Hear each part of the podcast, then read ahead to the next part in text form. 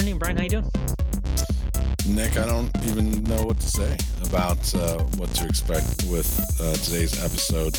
Um, you know, we we took some things in a decidedly different direction, I guess I would say.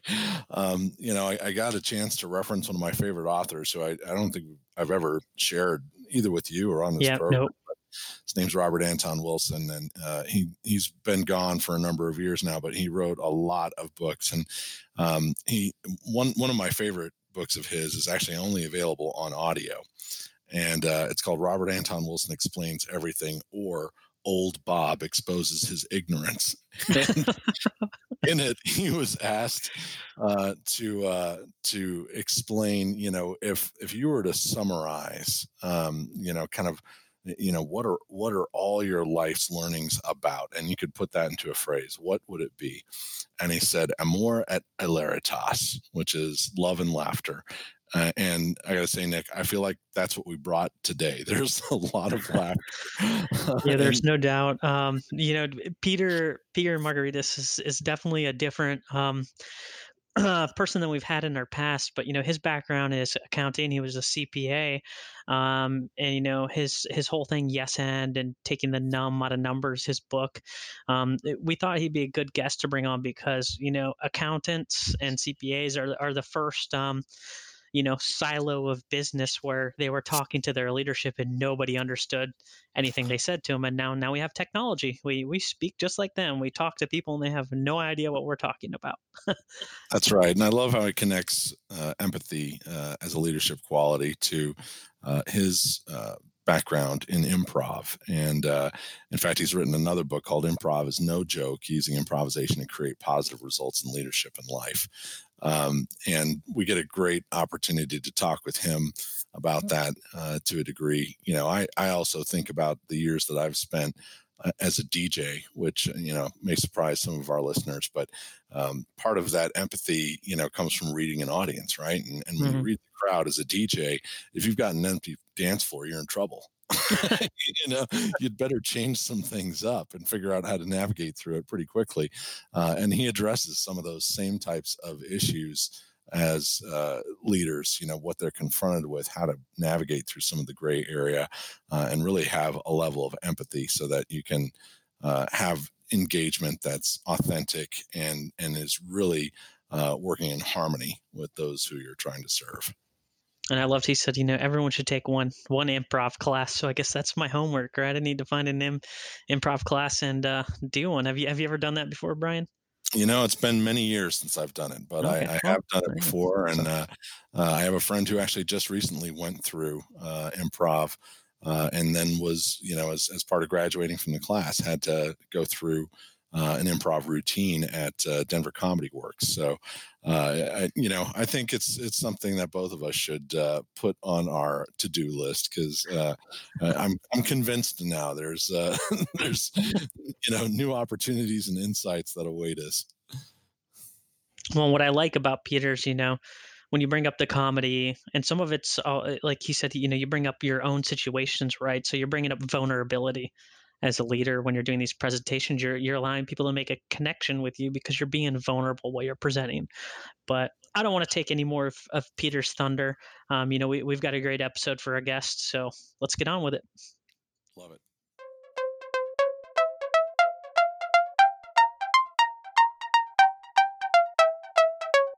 Welcome to another edition of Lead.exe. I'm Brian Comerford in Denver, Colorado. And I'm Nick Lozano in Washington, D.C. And today we've got a very special guest, Peter Margaritis.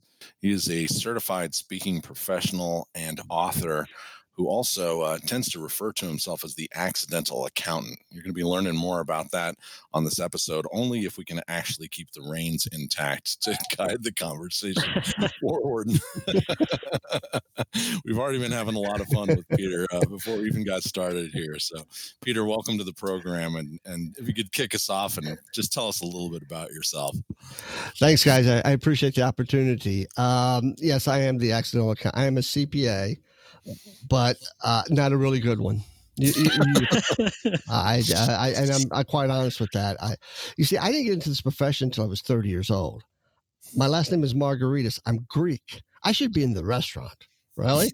I should be in the kitchen cooking. And actually, that's what I did for a, a, large part of my life from 12 years old all the way through college and, and managed a couple pizza places uh, after that. But then I found myself in the accounting profession. And I come in with this, you know, someone said, You're very gregarious.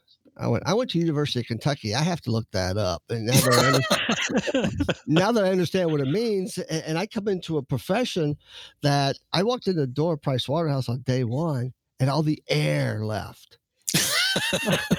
that wasn't what it was like when, when I when I went through my interviews. There was a lot of action, a lot of air in there, but it was all gone, and they couldn't figure me out, and, and I surely couldn't figure them out. And I, I survived four years at, at Price Waterhouse.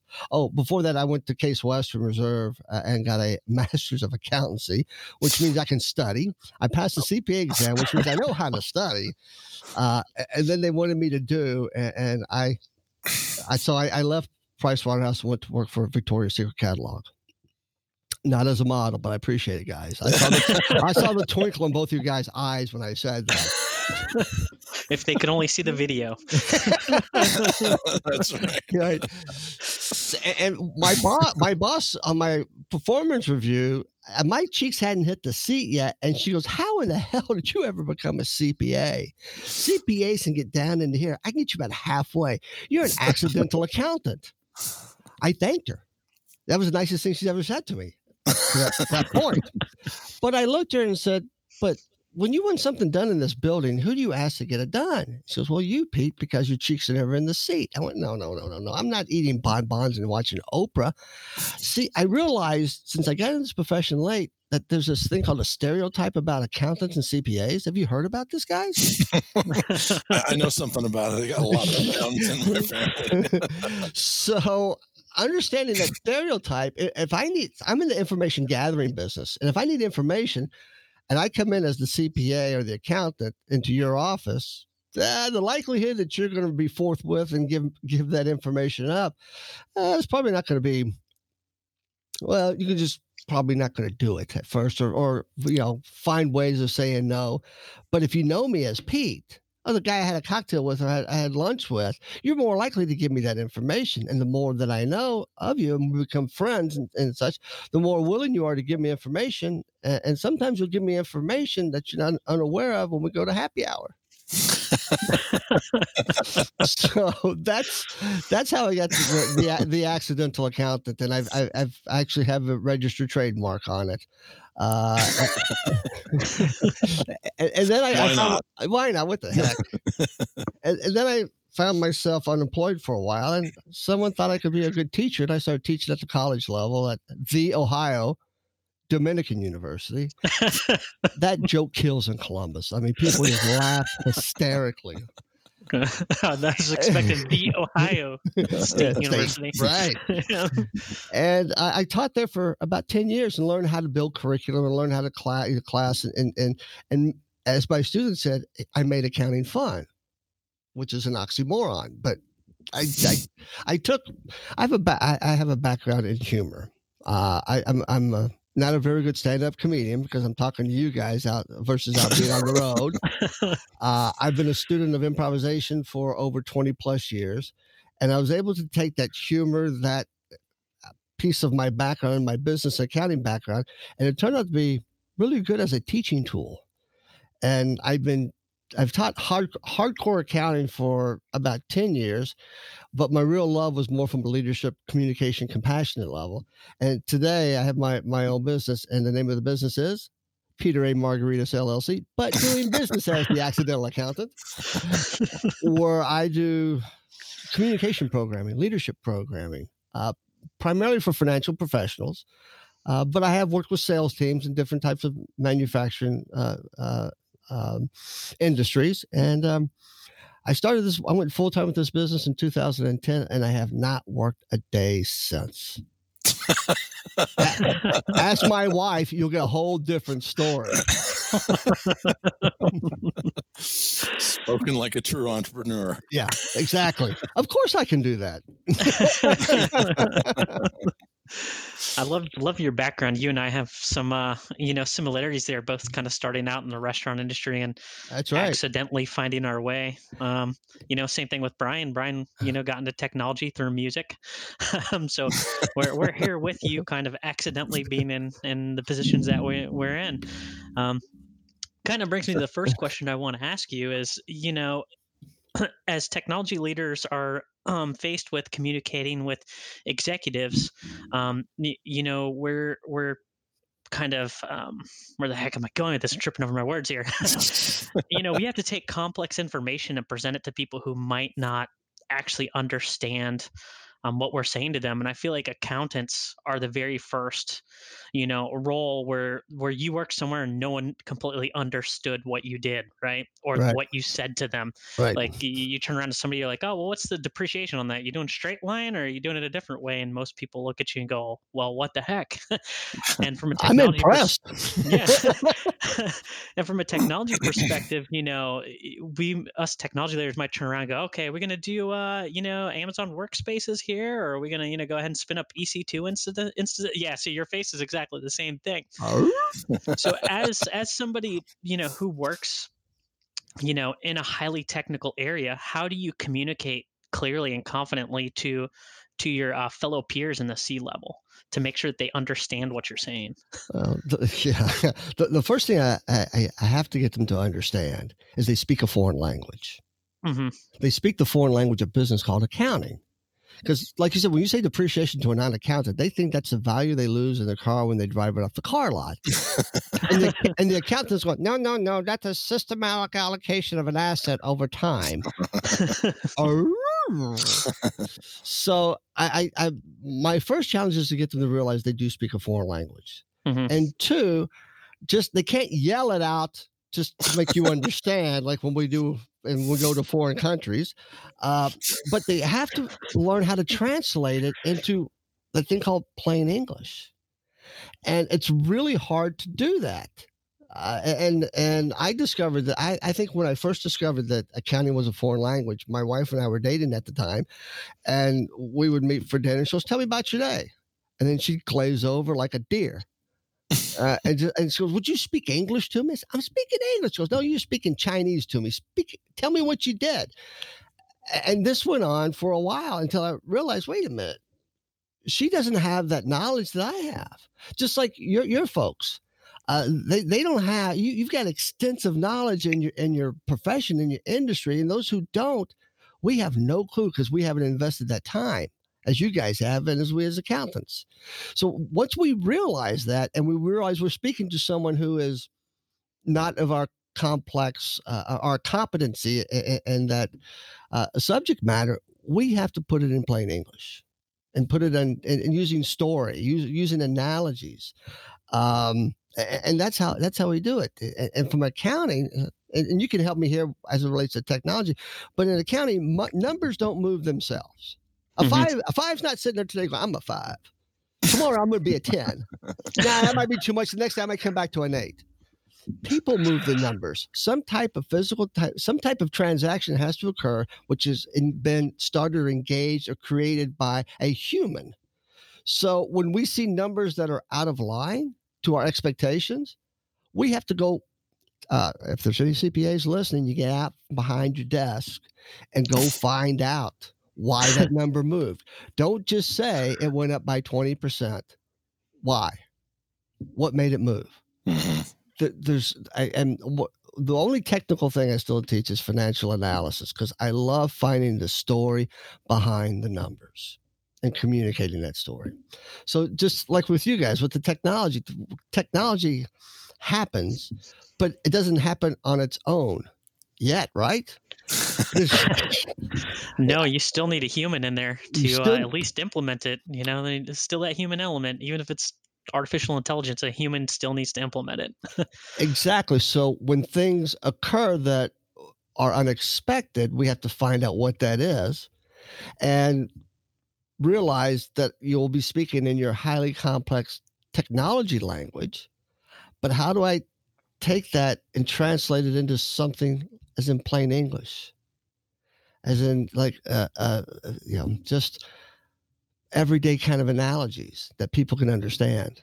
And, and that, that does take time. That, that, that does take a fair amount of work.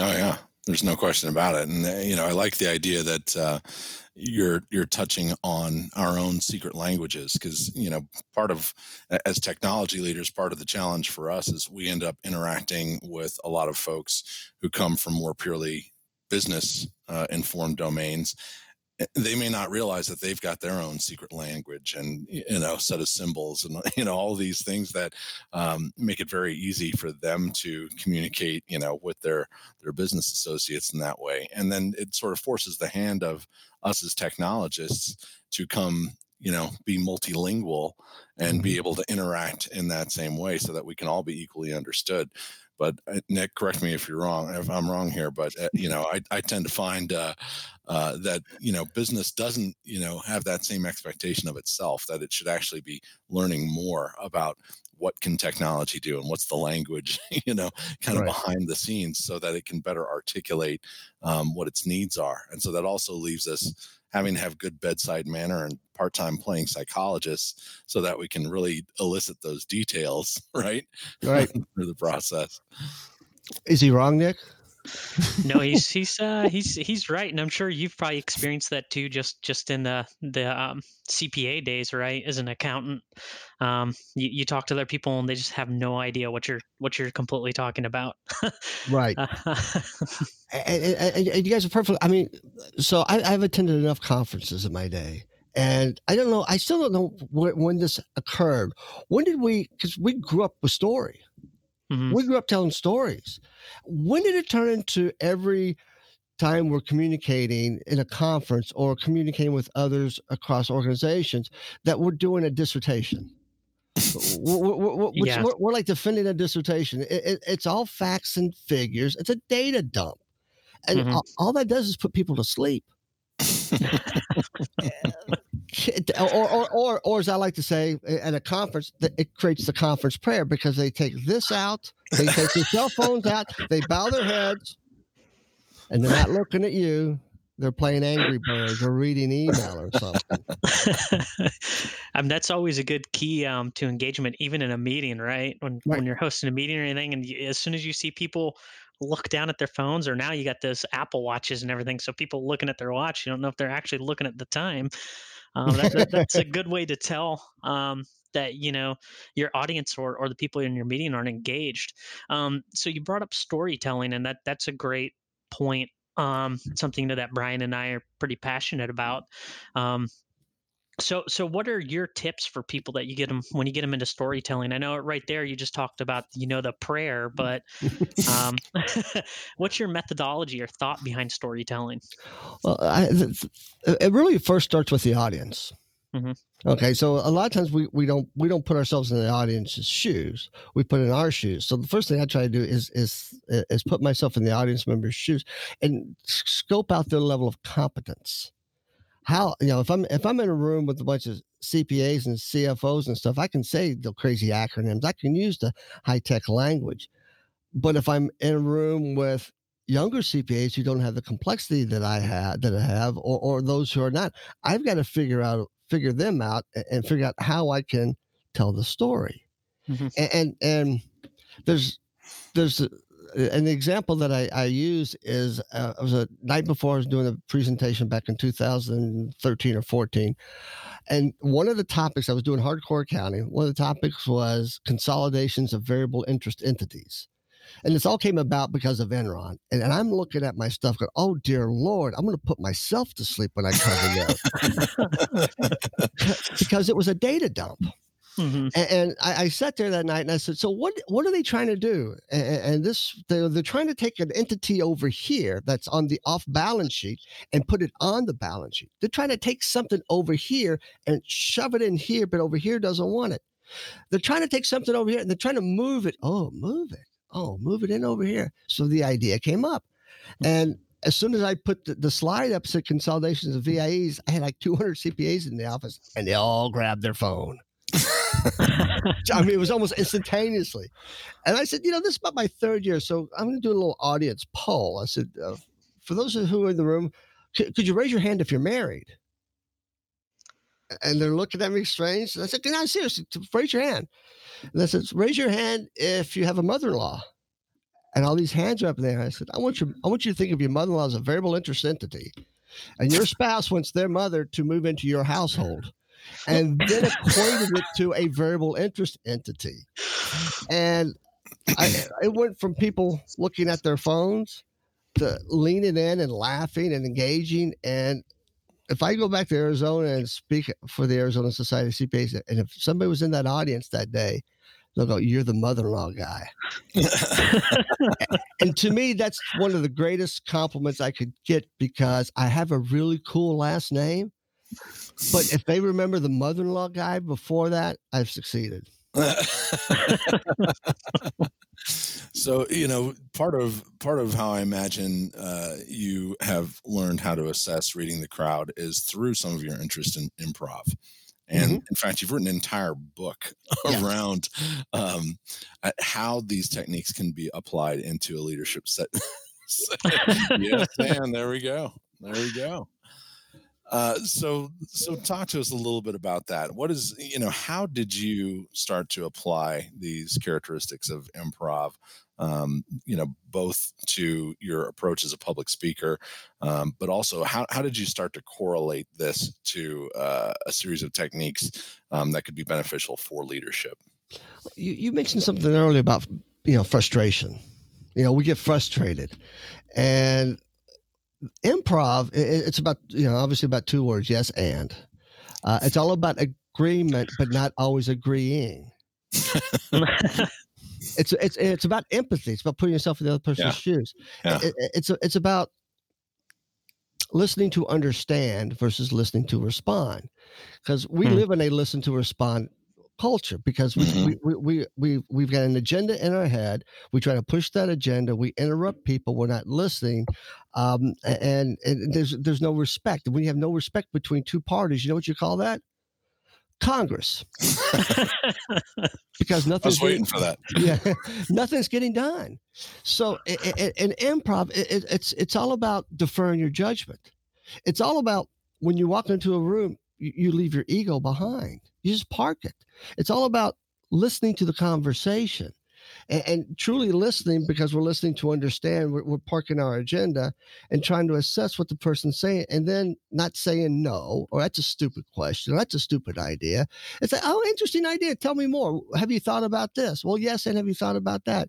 And, and, and it's more about engaging a conversation than shutting it down. Mm-hmm. And you know, people think improv is all about making stuff up because that guy Drew Carey, where everything's made up and the points don't count. yeah, whose line is it? Well, well, Drew knows. Anyways, yeah, yeah, Drew knows that's incorrect because I realized my my my second workshop improv. I'm, somebody said you might like this, and I thought we were going to write comedy. It was something different, but the instructor said, "Come back next week. We'll go out and study the '70s." soak in all the information you can from the 70s. And if you grew up in the 70s, you might want to research it because you probably don't remember it. So that was that was a good joke for those who us grew up in the 70s. I, I learned so many things. and we came those of us who came in the room came to the workshop that, that next week and did the work did the homework we were funny those who didn't weren't and I went, this isn't about being funny. This is about our knowledge, our, our experiences, what we have to bring into a situation. That's improv. And that's when my big aha went. So I try to be a, this is, I'm, I'm a professional speaker, but I try to be a better listener. Uh, I, I try to listen to my audience by the body language to see if they're if they're getting the information, uh, if they're receiving it, if they're with me, or you know, there's always a few. But if if I if I start seeing certain body language amongst most in the room, I've got to change it up, um, and just accepting what's given to me, and moving forward with it, and moving that conversation forward. That that's improv. So many times in in business today, we were not even close to doing any of that w- with our customers, with our people. Mm-hmm. Um, you know, I, so you guys are in offices, uh, and, mm-hmm. and, and I would ask my audience, so what is your what business are you guys in? And you would answer, uh, apparently, they, apparently they fell asleep on the other end, or, or not sure what business they yeah, have. no, our uh, businesses would be different, but uh, you know, most people would say, I, I, guess for me, you know, an insurance business, or we're in, you know, the restaurant business, or we're in, I don't know, the music business. Um, a, but I would say you're in the people business, right? Bingo, you're in the people business. Yep. Mo, I, I know in, in, my world, it, it transcends all. We don't think about that we're in the people business first and foremost. Everything else is a byproduct. Mm-hmm. And improv is a leadership tool because it empowers, it, it, it, it, it inspires, it motivates. It doesn't, it doesn't want to tear down. It doesn't want to destroy. It wants to continue to grow because as a leader, this is not about me. This is about my team. It's the opposite of ego leadership. And it's a way of life. I've turned it into a way of life. Clearly. Yeah. Thank you. no, I love that. And, and, in fact, you know, the uh, so the the title of your podcast is "Change Your Mindset," right? Right. Which is right that's i mean that's not something that either an improv artist or an accountant you know a, a, title that for me would leap to mind for either of those two types. Right. And, and, actually i rebranded it about a year and a half ago because i've been doing mine for about three and a half years. My original podcast was improv is no joke. And it's hard to get accountants financial professionals to tune into something that scares them to death so I, I, went through a process of rebranding it, but it really is a change in mindset. And I think a lot I think a lot of us in corporate America and in business today have a hard time changing that mindset. This is the I when I hear this, I just want to just shoot somebody. No, I, let's take that back. but, but, this is the way we've always done it. This is how we do things around here. Not well, then I just go. Then you're not going to survive. Mm-hmm. You're going to be BlackBerry. You, you have to mm-hmm. continually mm-hmm. move forward and, and, and invent. And, and, the great another thing that improv does, it, it, it creativity. Mm-hmm. And you say yes and tell me more. That that's a stupid idea.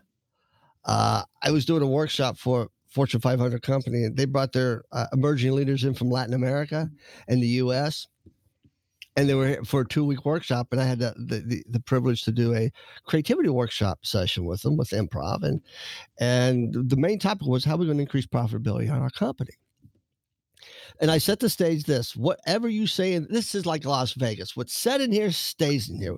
We might laugh we might be afraid but you know we might think certain things but what we say in this room stays in this room and nobody shoots down ideas and I want crazy ideas because if I have crazy ideas, I've got to your guys' world bandwidth to mm-hmm. play mm-hmm. with. If people keep giving me these safe ideas, I have nothing to create. Yeah. So it's just yes and just give me and, and, so they were how do we increase profitability? I said, you know, raise revenue, cut costs, throw that out, go deep. And I was getting all these real safe ideas. And this one gentleman from Latin America says, I tell you what we do. This is how we're going to increase profitability in our company. We are going to kill all of our competition salespeople. I froze, and and I, I caught myself because I almost said that is crazy. That is stupid. We couldn't do that. I stopped myself, and I I, I took about two beats. I said, "Let's take murder off the table." Instead of killing them, why don't we poach them? Why don't we go find the top salespeople in our competition, see if we can lure them to us, and we can stay out of jail? that's important. That's important. That's important. But I don't know if we would have gotten to that point if that gentleman didn't take me seriously. Mm-hmm. And so when somebody says crazy ideas, I, you want them. Right. However, in the walls of corporate America, that could get you fired, which is the which is the craziest thing. You want those crazy ideas. You, you, you want that bandwidth so you can create. And most of the time, they don't allow you to have that mm-hmm. flexibility or that empowerment of that. They want to keep it within the, the coat and tie of the organization, which is really a, a waste of time. well, to me, it's so interesting that uh, you know you bring up these points in, in part because um, in the last year uh, I had been asked a question uh, from a senior executive leader about digital transformation. Right? Everyone wants to know what's the secret sauce to make digital transformation happen, and my response, you know, I, I really took the time to articulate it uh, in one of my LinkedIn articles as well. And the article is called Digital Readiness Mindset. And to a lot of the points that you're bringing up, um, for me, it, it wasn't just about, you know, now what's the project plan look like? How are we going to implement? What are the tools and technologies? You know, what's our digital business model look like? It was more about what's your readiness to change, right? And and that that requires not only looking within yeah. and and understanding your own points of resistance, but also looking outside of that and finding, you know, where can you really um, adhere some of these changes into some niches where there's the potential for success and, and and i love how you characterize that around crazy ideas because if you don't have that big thinking taking place and crazy ideas are certainly a component of that mm. big thinking how do you ever find out where to exploit some of those niches that look completely different from how you may be operating today Exactly, and, which uh, company comes to mind? Uh, Kmart, uh, uh, BlackBerry. Uh, the list goes on and on. Oh, yeah. Circuit City. Circuit, Circuit. Yeah. So, wow. Was once the largest corporation for a while, weren't they in the early '90s? Yeah, yep. they were. For and, sure. And, and, we get we get stuck in that same old thought process, and, and not you know thinking, oh, this internet thing, it's never going to last. right. Right um, yeah, it, it's we need more we need more bandwidth to be creative. And, and I've always said that if I had my own company, I had people, you know, that that I was responsible for their livelihood, whatever, and I come up with a huge business issue, the collective knowledge outside of my office far exceeds the collective knowledge inside of my office. Mm-hmm. So it would be a Friday. I would send an email out to everybody in the organization. This is the problem I am working on. Monday morning, I want you to come in with a post-it note and put on my whiteboard your thought, your your solution to this problem. So if I got 50 people, there's 50 ideas. I just want one from them. And then I can mm-hmm. start looking at it and go, I can start, oh, well, I got a big clump over here. We need to do this. Or, you know what? I never thought about this one here. This could solve everything right now. Oh, who gave this to me? I'm not sure. It could have been the janitor. I don't know. Mm-hmm. but not not having my ego get in the way of oh, this wasn't my idea. Well, my my idea is just the start of the conversation. A lot of people think their idea. We in improv we say, "Bring a brick, don't bring the cathedral."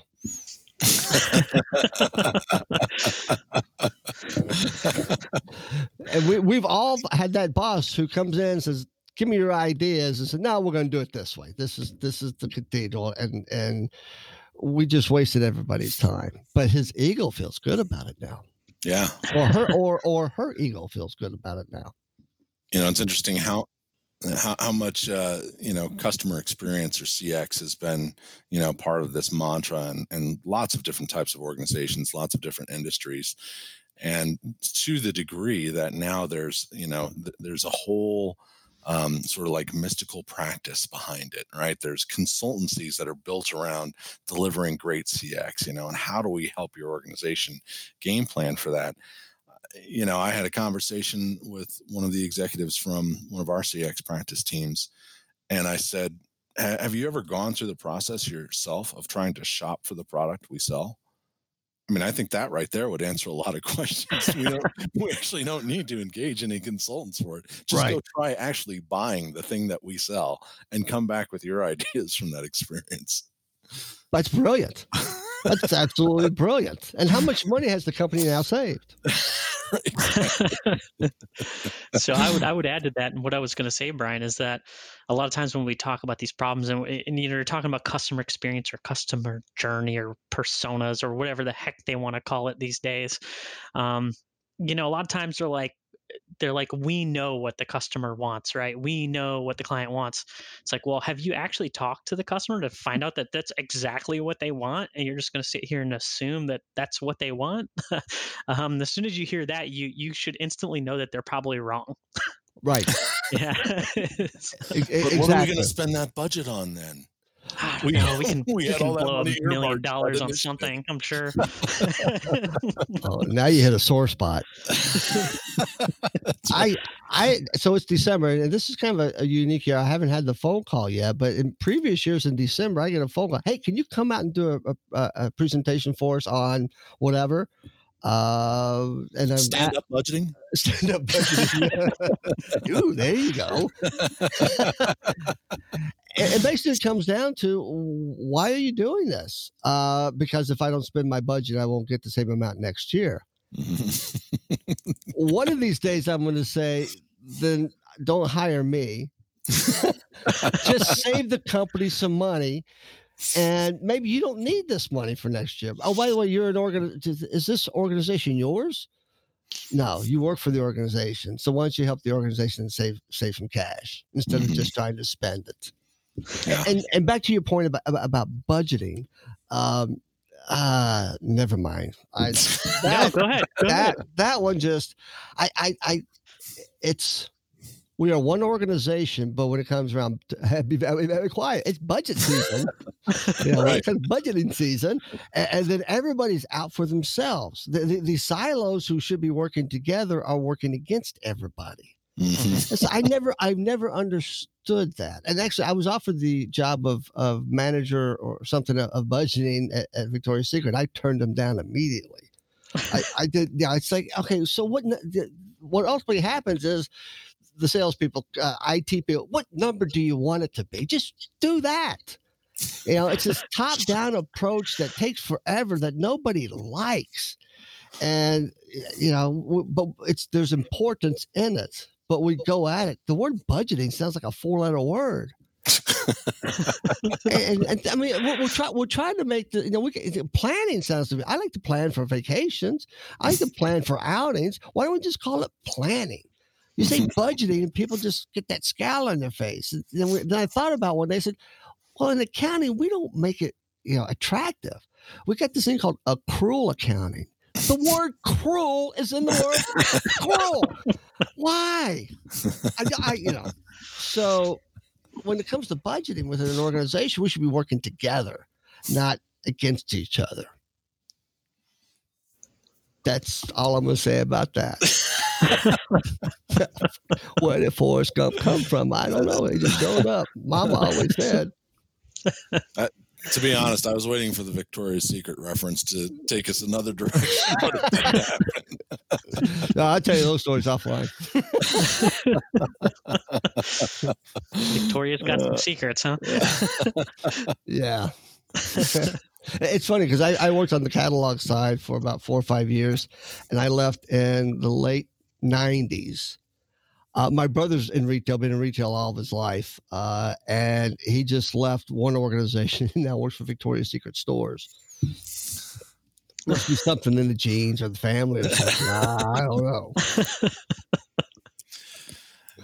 Peter, you know, you you touched on something earlier that I'd like to to circle back to, uh, really okay. from an educational perspective, and and part of what you talked about in terms of, uh, you know, really injecting humor, you know, fun stories, and using this as part of a device in your educational approach. I'll mm-hmm. tell you, one of my favorite writers uh, was Robert Anton Wilson, and uh, you know, he had a, a very similar kind of trajectory in the sense that his background was in electrical engineering Mm-hmm. And he wanted to be a writer and he wanted to be, you know, presenting big ideas and be kind of a futurist.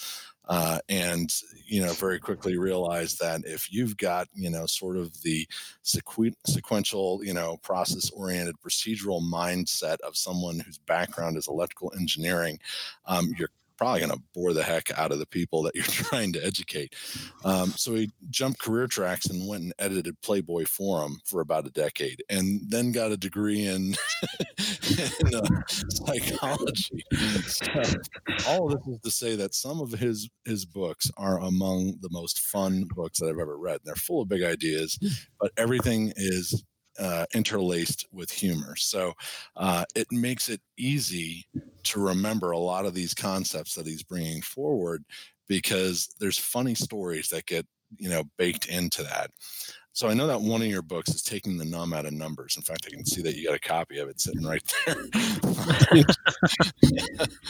um, you know, is, is, uh, tell us a little bit about how that came about, and you know, did that correlate to uh, some of this approach that you had in your own? Um, you know, the way that you you found teaching with humor uh, to be effective. Yeah. Um, so I, I went to school at the small liberal arts college and Oh, that was Playboy Forum. I think. What, I think I think that's how all those. Somebody, a friend of mine told me that's how all those stories uh, would, would start. in this wall. Um, I just got this book came more out of frustration that.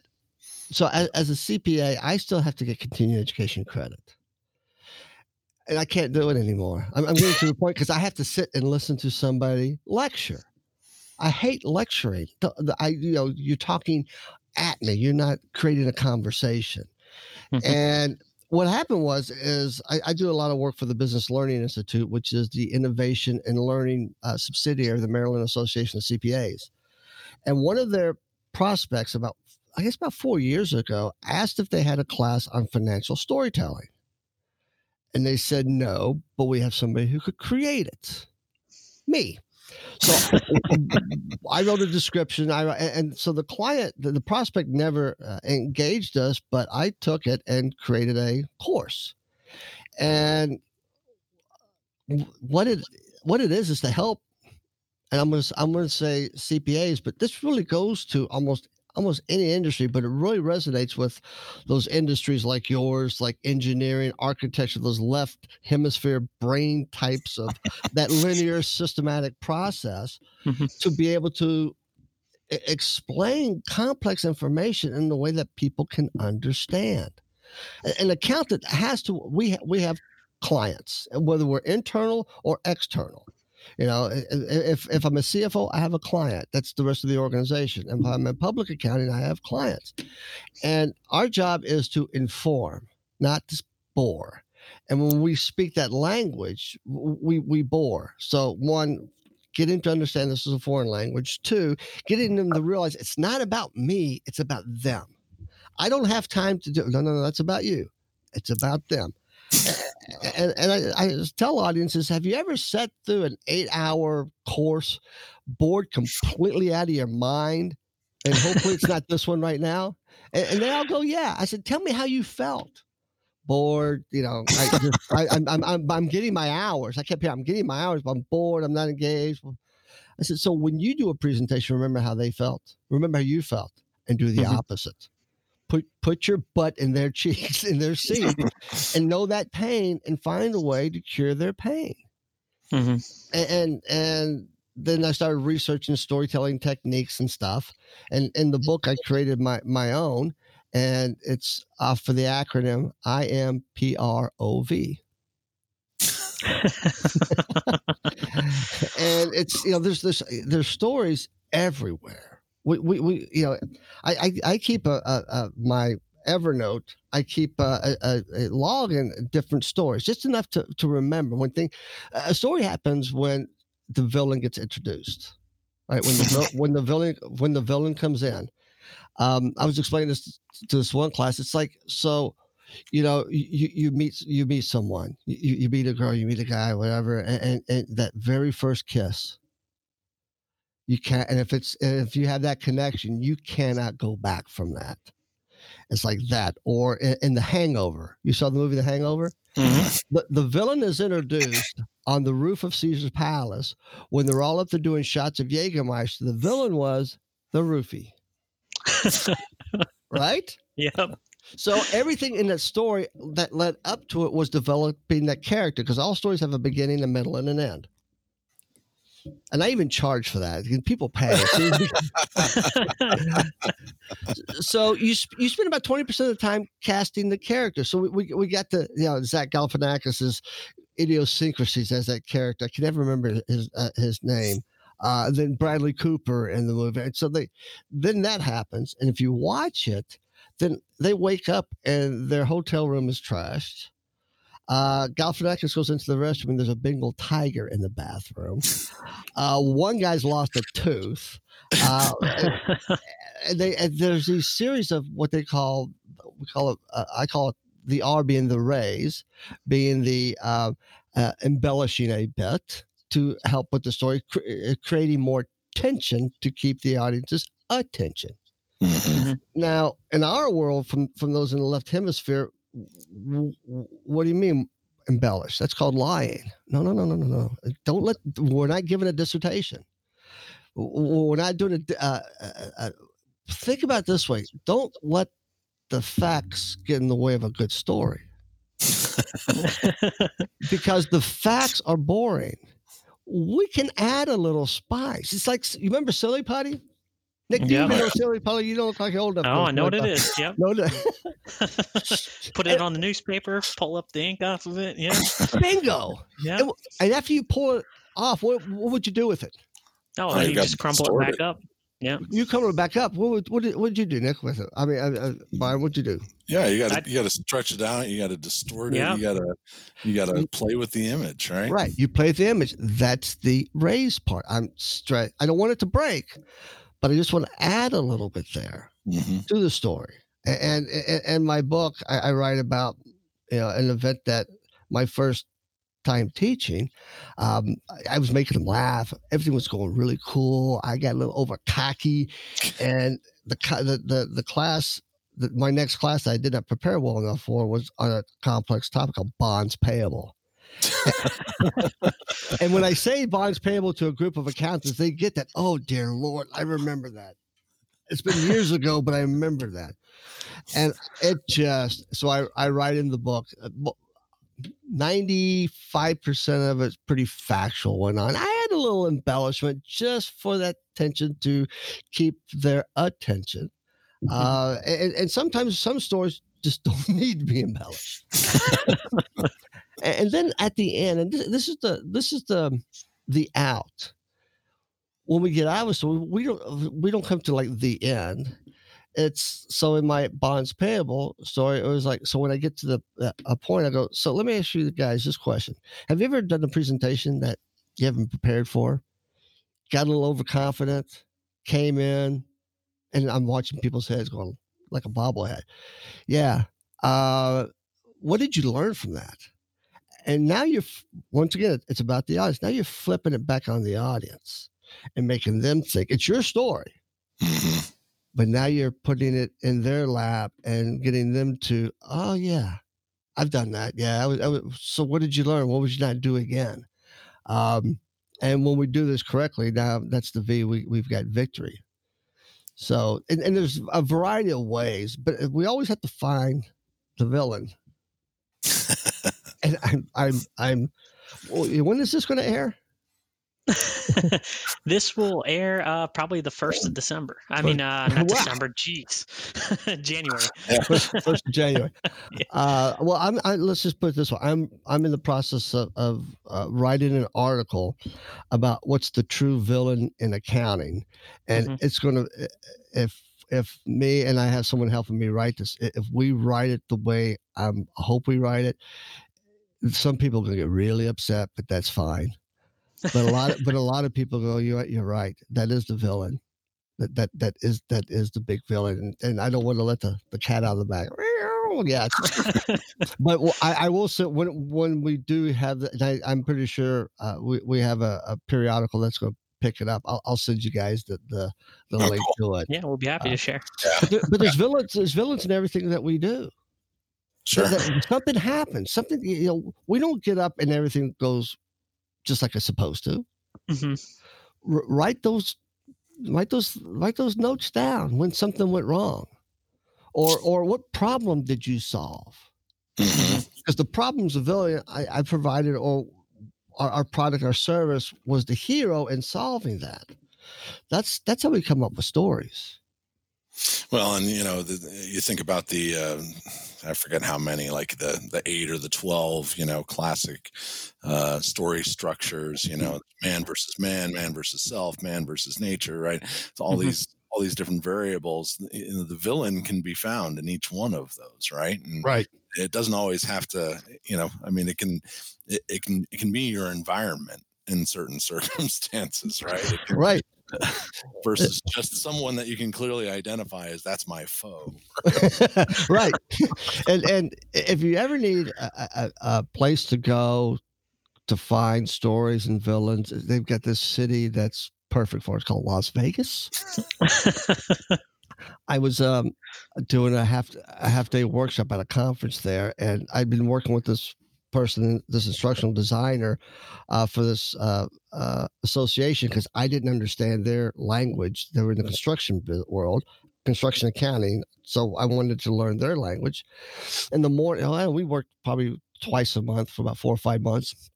In the morning of it was a Sunday morning, I don't know, like June second or something, and she comes down. The class is going to start seven thirty. She comes down about six thirty. I go, "How's your morning going?" She, she had this look. I like, "Well, it started out a little weird." and I said, "Would you care to share?" She goes, "Sure." So I get in the elevator. Well, the elevator door opens, and there's a, a gentleman and somewhat of a towel holding two prostitutes' hands and I went, "Excuse me." She goes, "No, no, no, yeah, no." He, I, he was, I, he was having a hard time keeping that towel up, but he, he was, he was holding these two prostitutes' hands because they stole his wallet.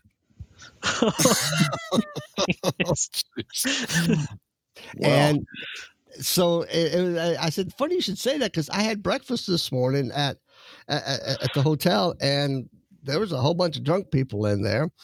and I asked the, the waiter, I said, So, what's the craziest, funniest thing you've seen around here? Oh, it just happened yesterday. So what?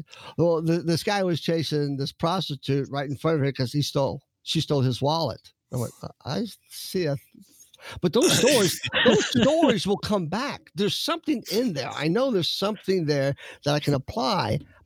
I well, that one will probably be burned into my brain because that's one of the funniest things somebody has ever told me.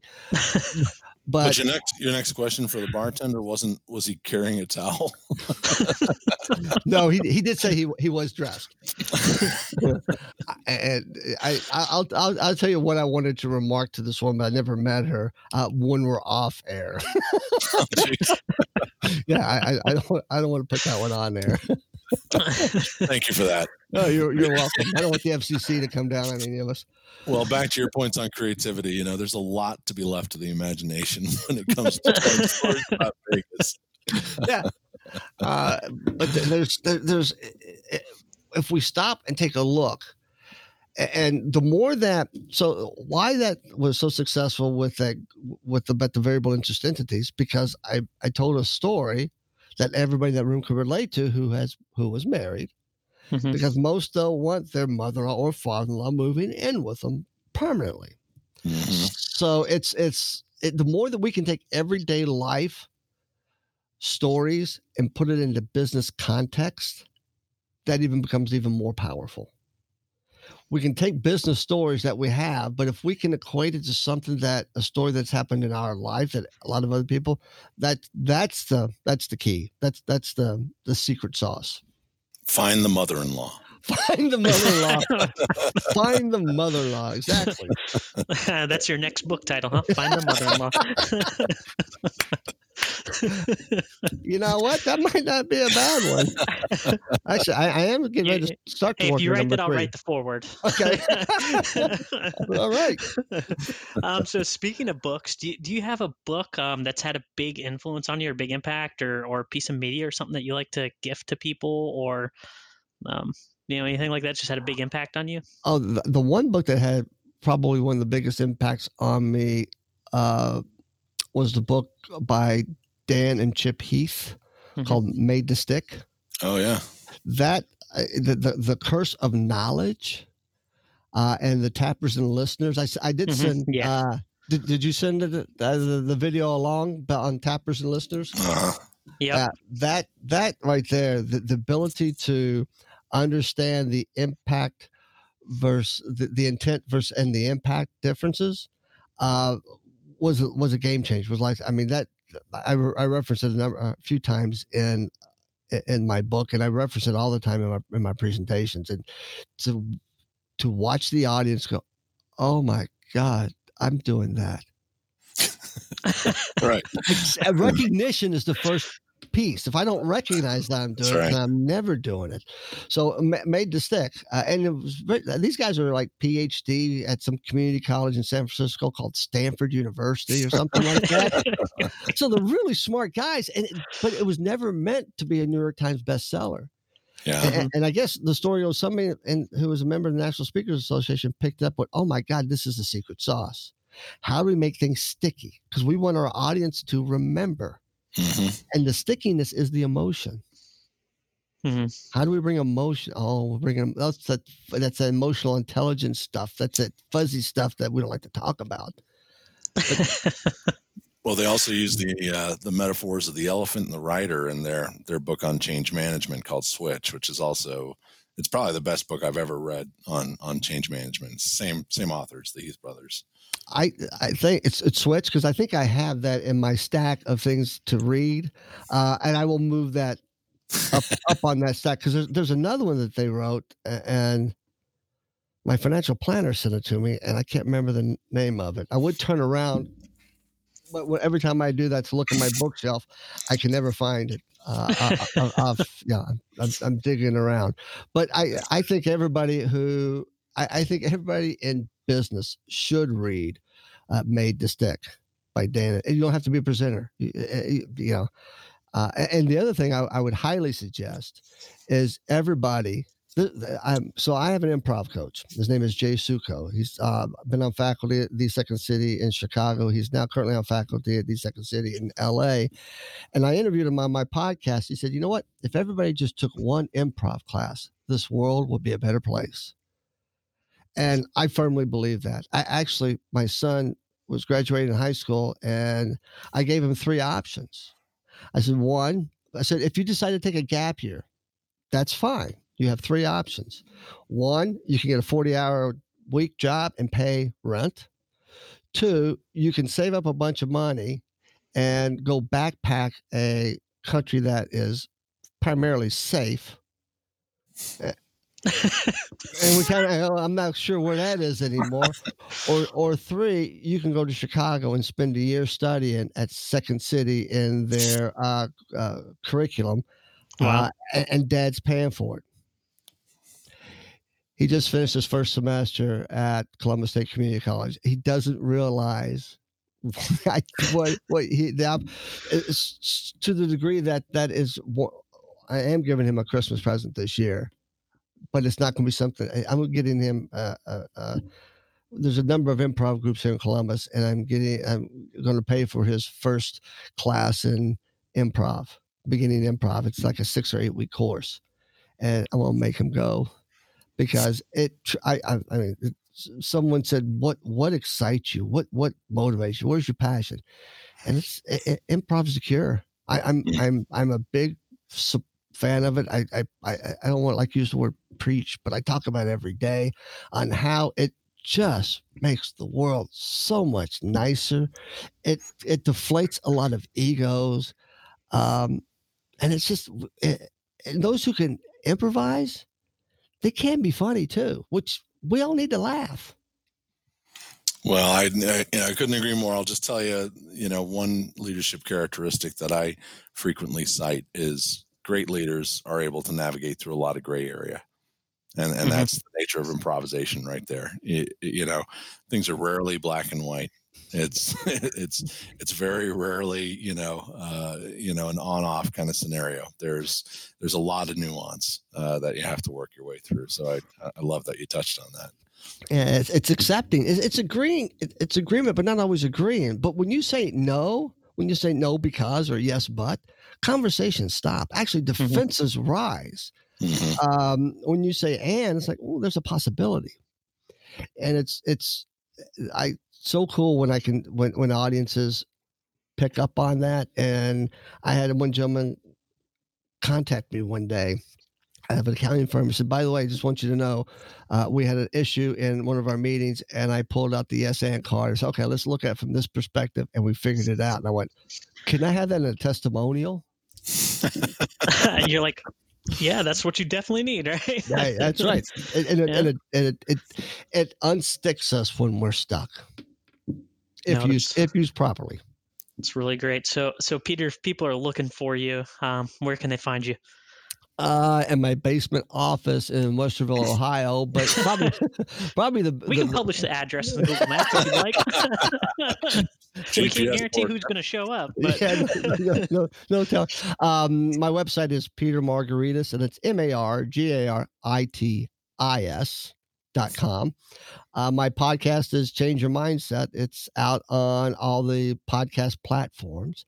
I am taking a little bit of a, a sabbatical per se that I, I I'm scaling back to one episode a month for a few months. I I, Mhm. I, I want to change it up, and I decided the collective knowledge outside of my office far outside of my podcast far exceeds the collective knowledge inside my podcast and i'm going to take this time asking my audience to help me co-create Mhm. season three uh, and, and see what i can uh, uh, what i can get out of that see if i can get some people involved and give me some ideas because i've been thinking i'm you know, thinking like about the audience. I've been thinking of what the audience wants but what if we changed it up and i asked them what they wanted but over a period of time versus like at one episode then moving on. So they can find me there. Um and my email is peter at petermargaritis.com Awesome. Well, thank you so much for taking the time to join us today. It's uh, been one of the most fun episodes, at least for me, um, that I think we've done, and it's uh, it's it's really I think enlarged the scope of how we talk about leadership on this program. So, oh uh, cool thank you for bringing your insight and your humor and, and your personality. It uh, it lit up the room, so it's been a lot of fun. I appreciate it guys. And I, I i i'd be remiss if i didn't have to give a big thank thank you to roxanne kaufman elliott for introducing us Oh and, yeah, and, and having this opportunity. So i have to thank her as well. No Oh, for sure. We, we thank you for being on, and you know, Roxanne's been a good friend of our show, so we appreciate Roxanne her rocks. roxanne rocks. All right, thanks, Peter. all right guys. Thanks, Peter.